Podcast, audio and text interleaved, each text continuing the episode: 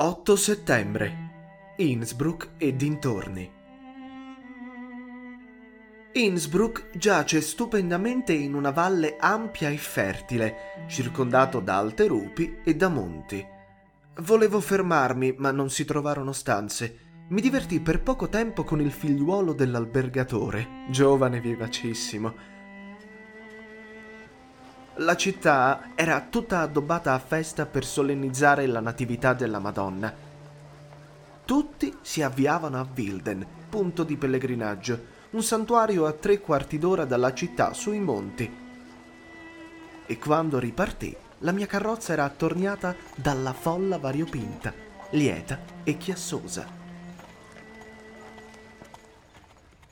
Partendo da Innsbruck, la strada diventa sempre più pittorica si entra in una gola dove corre un affluente dell'Inn e la vista varia ad ogni istante. Mentre la strada sale su per una rupe ripida, e quasi la si può dire scavata in quella, l'appendice di fronte scende più dolcemente al basso, tutta coltivata. Si vedono sorgere sulle rupi fra i boschi o posare su piccoli altipiani villaggi, case, casipole, capanne il tutto colorato accuratamente di bianco.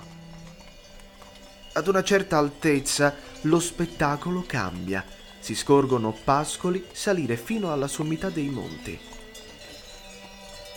Poco per volta l'oscurità venne crescendo, i particolari si perdevano.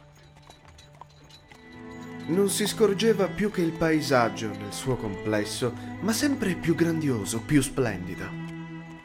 Questo pure a sua volta scomparì, ma non tardò a ricomparire ai raggi della luna sorta sulle vette nevose. Ed aspettai che il giorno venisse a rendere la luce a questa gola alpestre, nella quale mi trovavo, stretto ai confini fra il mezzogiorno e il settentrione.